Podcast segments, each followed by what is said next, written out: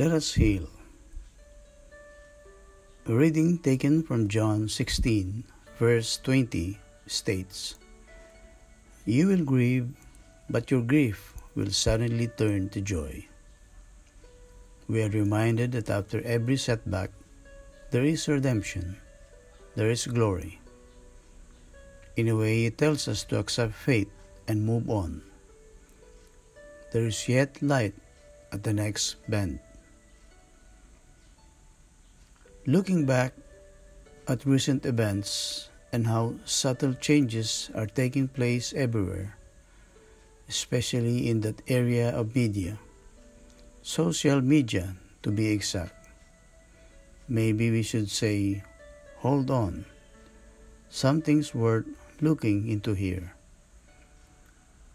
Social media turns out is one big battlefield. Weeks after the smoke of political battle has finally cleared up, analysts from here and there are giving their one such worth of ideas. One that keeps raising its head is that of how social media has established itself as a kingmaker. Various theories abound, and so far, they are that theories until somebody can prove it otherwise. Given the results, many are in wonder how supposedly supporters were wooed into believing their candidate is pure and white and worthy of their adoration. Supporters who didn't even know what really transpired three to four decades ago but yet believe what was fed them. The numbers were astounding. Someone pointed out that in the previous battle, the very same opponents garnered nearly identical votes, which was why an electoral protest was made. Now, six years later, and vying for the top post, the loser got nearly the same numbers, while the winner doubled his. Does this mean the loser's voters were the same ones who voted six years ago? What happened? But these are for now mere conjectures, because officially the winner has been proclaimed. If we are to apply what the Bible verse meant, we must move on. But we must not forget. Why?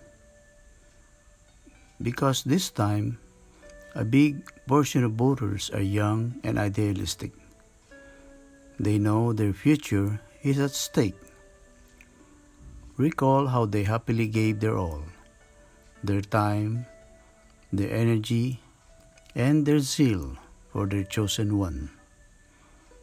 For now, they will rest. Hopefully, they will keep the light burning for the day when it will be needed. Let us pray. O Heavenly Father, we praise and glorify your name. Many among us were deeply disappointed and pray for grace to be more accepting, to be more gracious in defeat. We pray for peace of mind so we can move on. But at the same time, we pray for our country and its people. We pray that the grim past never returns for the sake of our children. We lift up to you our new leaders, that they live up to the expectation of the majority who elevated them there, and for everyone as well. Yes, Lord, we pray for peace and conciliation. In Jesus' name we pray. Amen.